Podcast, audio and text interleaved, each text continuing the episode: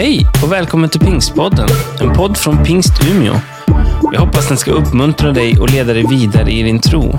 För att få mer information om Pingst Umeå och allt som händer i kyrkan, gå in på umia.pingst.se eller följ oss på Instagram och Facebook, at pingstumia. Ja, men idag kommer en predikan för dig som tycker att du inte riktigt passar in. Ja, men jag vet inte hur ni tänker, men eh, det är ju lätt att tänka när man, när man kommer till en kyrka. Vad behöver jag kunna och veta? Vilka sociala koder, vilka kulturella koder finns? Och, och hur, vad behöver jag lära mig för att kunna bli en del av den gemenskapen och det sammanhanget? Ja, i, på den här tiden som vi läste så tänkte man att man måste nog bli en jude först om man överhuvudtaget ska kunna bli en kristen bland de som följer Jesus. Ja, men så var det. Så tänkte man. Det var en stor fråga om man överhuvudtaget skulle låta några andra få vara med. Idag kommer en predikan om evangeliet som inte bara är för judar. Är ni med? Vi har ju läst tillsammans och, och det, är ju, eh, det är ju lite rolig läsning egentligen. Jag vet inte hur mycket ni kommer ihåg av, av den långa läsningen som vi gjorde. Men det hade ju hänt någonting väldigt bra egentligen. Petrus hade gått till den stad i Israel som romarna, den romerska ockupationsmakten hade gjort till huvudstad i Israel. Det är lite grann som det är idag. Det är ju nästan bara USA och så Israel själv som accepterar att Jerusalem får vara Israels huvudstad. De andra vill att det ska vara Tel Aviv. På den här tiden tyckte romarna att vi ska, vi ska ha en stad i, i Israel som är uppkallad av en kejsare. Julius Caesar. Alltså kallar vi staden för ja, Caesarea. Det är hans stad. Det är liksom vårt territorium. Bara så att invånarna i det landet vet det, att det är vi som bestämmer. Och i Caesarea hade man ju en militär ledare som hette Cornelius. Petrus, han har på underliga vägar blivit inbjuden till Cornelius. Han gör ju inte bara en Jesus som går hem till Sackeus. Sackeus var ju jude, men han jobbade ju för den romerska ockupationsmakten. Jag vet inte om du minns det. Lukas evangelium, det 19 kapitlet. Eh, den där lilla, eller lilla, eller kortväxte mannen som klättrade upp i ett träd för att han gärna ville se vem denne Jesus var. Han var ju tullindrivare åt romarna, men han var ju jude. Men en, en jude som inte gjorde så som judar borde göra. Eh, men Jesus som ju kunde tänka sig att äta och dricka tillsammans med syndare och publikaner. Han kunde tänka sig att gå hem till Sackeus långt innan Sackeus hade förstått vad det innebär att följa Jesus. Och för det blev ju Jesus kritiserad. Hela tiden blev han ju kritiserad för det. Jag tänkte faktiskt på det här om dagen när eh, ja, det var någon som ropade till mig och sa du, eh, du ser ut att ha det så trevligt där du sitter. Kan du inte komma över till oss och ta ett glas vin? Och då tänkte jag, vet inte hur, hur det är för er, vad ni brukar svara på sådana inbjudningar. Men jag gick över och tackade för fisksoppan och åt lite, drack lite annan dryck. Men tog vara på gemenskapen och fick en underbar kväll tillsammans med några av våra grannar. Alltså, Petrus, en av de där tre som ju hade varit med Jesus från allra första början. Följt med honom från Galileen genom Samarien till Judeen, varit, varit med honom på höjderna, lånat ut sin båt, gått på vattnet, som hade fått evangeliet förklarat för sig och dessutom var fylld av den helige ande med en sådan kraft att han inte längre skämdes. Han som var böjd och bruten var nu brinnande. och en levande apostel för Guds rike. Nu säger Gud till honom. Du ska gå till dina fiender. Och du ska dela evangeliet. Och Petrus, för honom var det inte bara ett problem att gå till fienden. De var ju dessutom inte heller judar. De hade ju inte berättelsen, historien, det, det liksom traditionen. Det fanns så många saker som egentligen borde ha hindrat honom från att gå dit. Men synen som han hade sett, en duk, typ en sån där tänker jag, fast lite större. Som hade firats ner ifrån himlen. Eh, på vilken han hade sett alla dessa djur, eh, vilda och tama. Och så hade han hört en röst, han hade sett, han hade hört. Stå upp och ät. Och han hade sett det tre gånger. Och sen andens ingivelse, du ska följa med de där som knackar på dörren. Och sen hade han ju kommit hem och då, det hade räckt för honom för att våga gå utanför sin zon. Jag vet inte, det, det, det, lite trög måste man ju säga att man är om man inte behöver så mycket grejer för att våga röra sig utanför sin trygghetszon. Liksom en filmduk från himlen och en röst. Liksom. Annars händer ingenting. Va? Men så var det. Eh, han hade ju gått dit till sina fiender, förkunnat evangeliet och märkt att där fanns en öppen dörr. Öppna hjärta. Gud var redan där. Ni vet, ibland kan man tro det. Jag vet kanske inte ni, men ibland händer det att vi pastorer tänker att det är vi som kommer med Jesus. In i rummen som vi går. Men med åren har jag förstått att det är egentligen en nåd att jag får följa med Jesus för han är redan där. Jag menar, det, det är ju så. Va? Han var redan där, de var redan beredda. Så när Petrus predikar så händer det som Petrus själv hade varit med om på pingstdagen. De fylls av helig ande. De fylls av Guds närvaro i sina liv. Det där var ju bra. Petrus slutsats var ju om nu de blir berörda av Guds kärlek, då måste ju de få vara med. Så han låter dö, de låter döpa sig. De tar liksom det fysiska avgörande steget på trons väg och låter döpa sig. Alltså det var ju bra grejer som hade hänt. För det blir han anklagad. Han har ju brutit mot ordningen. Men eh, det var ett bra brott emot ordningen. Och då blir han kritiserad. Och, och, nu är det ju, det här tycker jag är också en ganska intressant sak i, i Nya Testamentet. Det finns ju sammanhang där ledare inte får ifrågasättas. Det är i alla fall inte i kristna sammanhang. Alltså eh, det kan vara det, men det bör inte vara det. Därför att här ser vi att till och med en av de tre faktiskt kan ifrågasättas. Det tycker jag är bra. Eh, det är inte alltid så roligt att få en fråga eller bli ifrågasatt som ledare. Nu är det lite skillnad mellan att få en fråga som ledare och att bli ifrågasatt. Det är ju nyanser. Ibland kan ju frågan vara ifrågasättande. Men här ställer de ställer frågor. Undrar, vad är det du har gjort Petrus? Och där, han får stå till svars inför de äldste, alltså inför församlingens ledning i Jerusalem.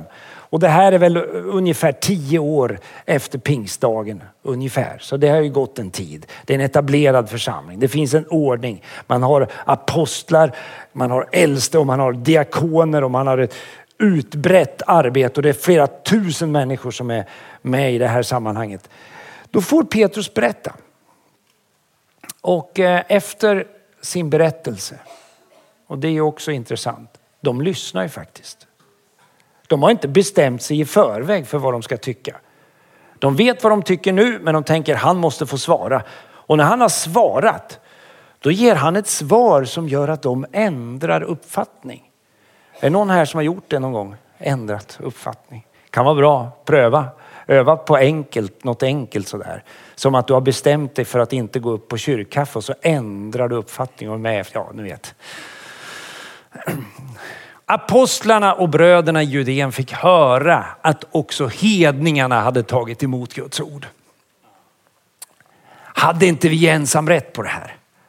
Petrus kommer upp till Jerusalem och då ställer de eh, omskurna, och det här är omskurna och oomskurna. Det är ju lite, här behöver man ju veta vad man menar. Omskärelsen på förhuden var ett fysiskt tecken på att man tillhörde det israeliska folket. Det gjordes på den åttonde dagen. Först var det Abraham, han gjorde det på sig själv och på alla.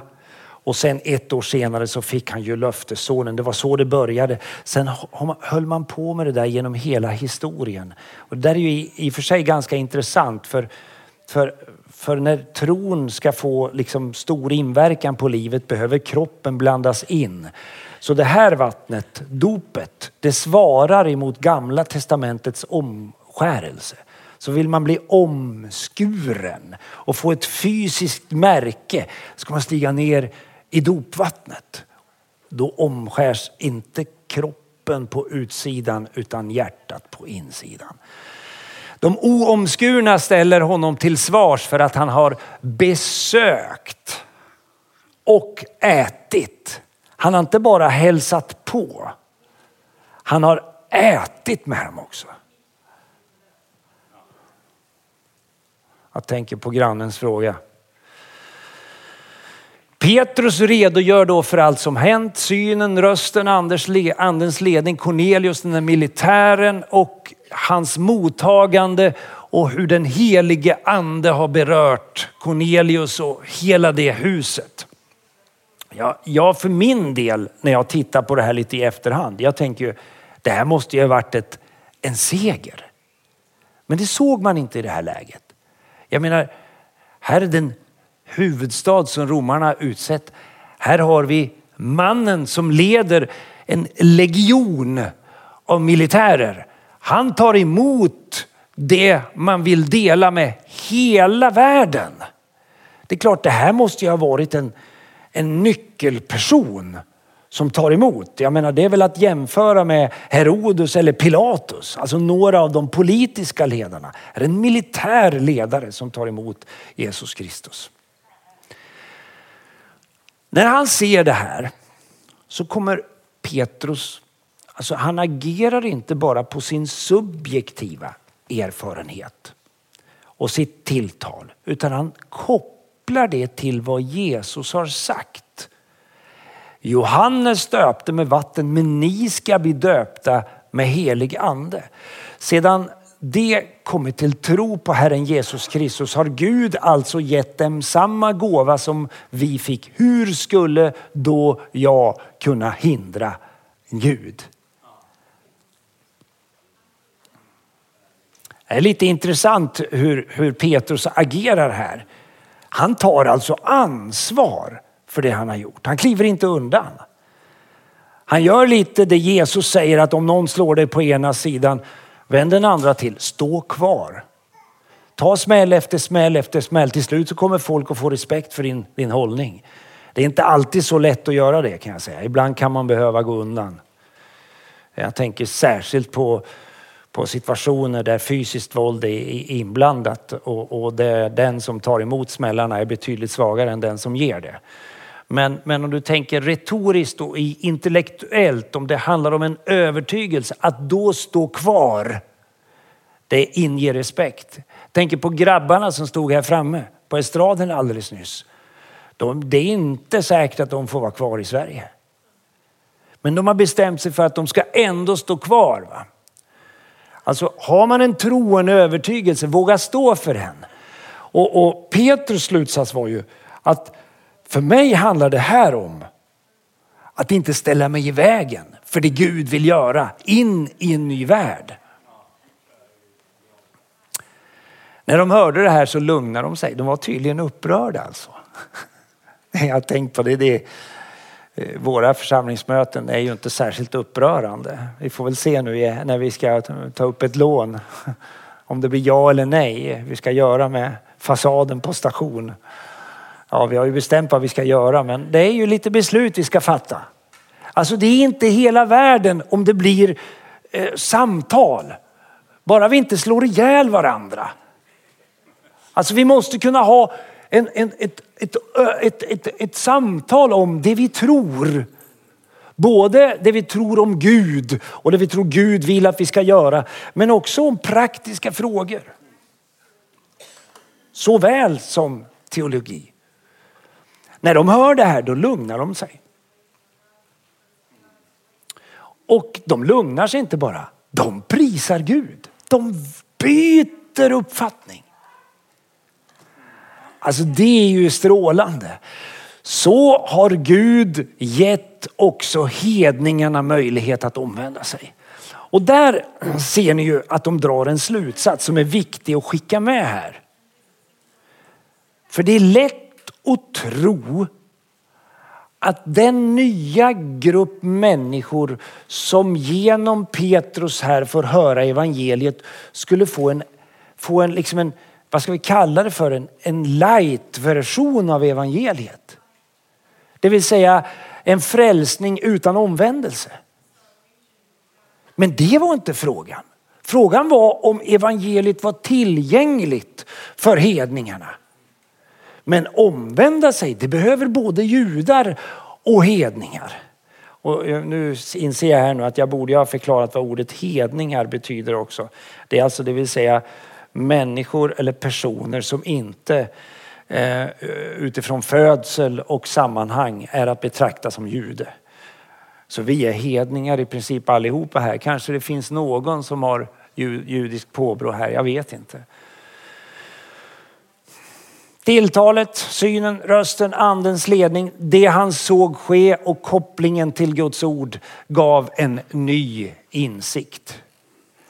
Det här, det öppnade dörren för evangeliets utbredning till en helt ny värld. Visst är det ganska märkligt? En story, en berättelse. Evangeliet mina vänner, det är för alla.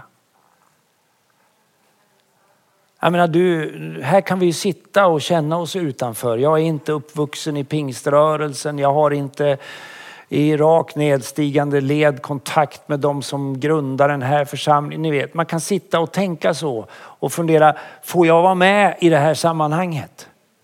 Ja, men evangeliet är till för alla. Man måste inte bli jude först för att bli kristen. Man måste inte bli pingstvän först för att bli kristen. Och här blir det liksom en dubbel fråga. För oss som är med, vi behöver ställa frågan, vad är det som är kulturellt relaterat i vår tro? Som vi inte behöver lägga på människor som kommer in i kyrkan där det står välkommen hem. Och vad är det som är, är andligt relaterat som faktiskt är en kallelse att omvända sig och ta emot? Här måste varje troende gemenskap, varje församling tänka sig för.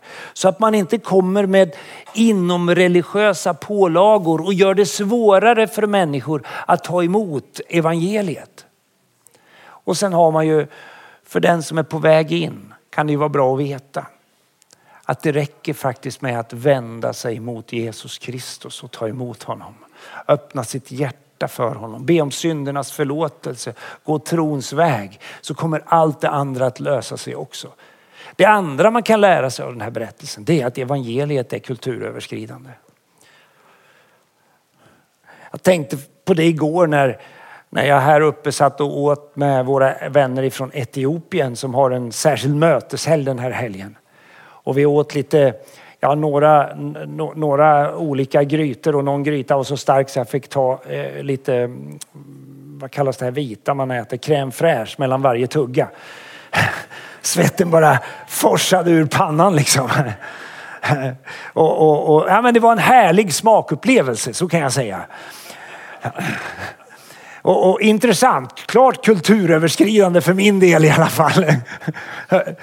Jag menar, och mötet började 12 tror jag och jag vet inte när det slutade för jag var tvungen att gå vid tretiden. Eh, var det vid fyra? Vid fem? Ja, du höll ut hela vägen. Det tredje vi kan lära oss här är ju att etniciteten, det är inte etniciteten som ger oss värdet. Alltså judar är inte mer värda än hedningar. Hedningar är inte mer värda än judar. Det är inte etniciteten som ger oss värdet. Kommer man från Etiopien är man inte mindre värd än om man kommer ifrån Burundi. Och kommer man från Burundi är man inte mindre värd än om man kommer från Gunnarn. Alltså det, det sitter liksom inte där. Sen ger ju det här också väldigt bra vägledning i hur man formar teologi. Och för oss som församlingsledning blir ju nu frågan, ja men vilka är de nya världarna som vi rör oss in i? Och vad ska vi tänka på då? När människor kommer som inte har vår kulturella bakgrund och vill in. Hur kan vi öppna? Eller är det så illa att vi måste skapa nya församlingar för att de gamla inte kan ta emot den nya världens människor som längtar efter evangeliet. Jag vill inte tro det. Men det är klart det är en utmaning, särskilt om man åker på Lapplandsveckan. Jag kände mig faktiskt utanför förra året när jag gick runt på Lapplandsveckan. Jag hittade inte, det var inte skyltat och de som hälsade mig välkommen de kom från andra länder ända tills jag hade varit på estraden. Alla andra tycktes känna varandra. Nu är inte jag så känslig så jag tänkte, jag gick runt och hälsade i alla fall. Jag tog det första steget. Men alla är inte så modiga. Alla, säger Bibeln, är ni nämligen genom tron Guds söner. Det är inte vår mäktiga pingsthistoria som gör oss till Guds söner. Det är tron på Jesus alla är ni döpta in i Kristus så har ni också iklätt er Kristus och då är ingen pingstvän eller lutheran. Då är det ingen jude eller grekslav eller fri man eller kvinna. Alla är ni ett i Kristus Jesus. Men om ni tillhör Kristus är ni också avkomlingar till Abraham. Det här är ju häftiga ord. Tänk det här kunde Paulus skriva också till Cornelius. Men om ni tillhör Kristus Jesus är ni också avkomlingar till Abraham och arvtagare enligt löftet. Evangeliet mina vänner, det är inte bara för judar. Det är för alla. Nu ska jag be Adam ta fram gitarren, den nyblivne pappan.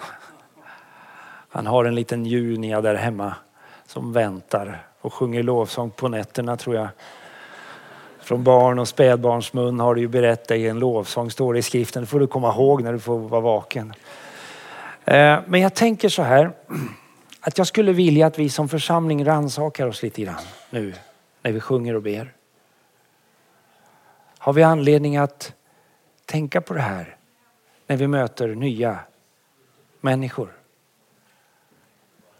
Jag tror det. För jag skulle vilja se att vanliga människor, alldeles oavsett varifrån man kommer, skulle kunna hitta in i vår gemenskap och, tänka, ja men här är jag välkommen för jag har tagit emot Jesus Kristus. Är ni med? Jag tänker att där skulle jag vilja att vi reflekterar och ber. Och så skulle jag vilja inbjuda dig som när du tittar dig runt omkring tänker, ja men jag är inte riktigt än i det här sammanhanget. Emellanåt känner du dig lite utanför. Jag skulle vilja säga till dig, du får visst vara med här. Jag skulle vilja säga det och Jesu Kristi vägnar. Du är välkommen. Och skulle du här idag vilja ta emot Jesus Kristus som din frälsare så går det väldigt bra.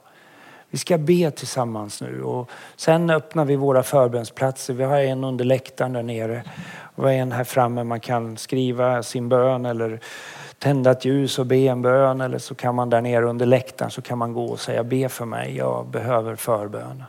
Men nu ska vi be tillsammans. Gud, jag vill tacka dig Tackar dig för att du känner våra liv, våra hjärtan. Du vet att vi emellanåt begränsar området där vi tycker att evangeliet liksom passar. Men så märker vi när vi läser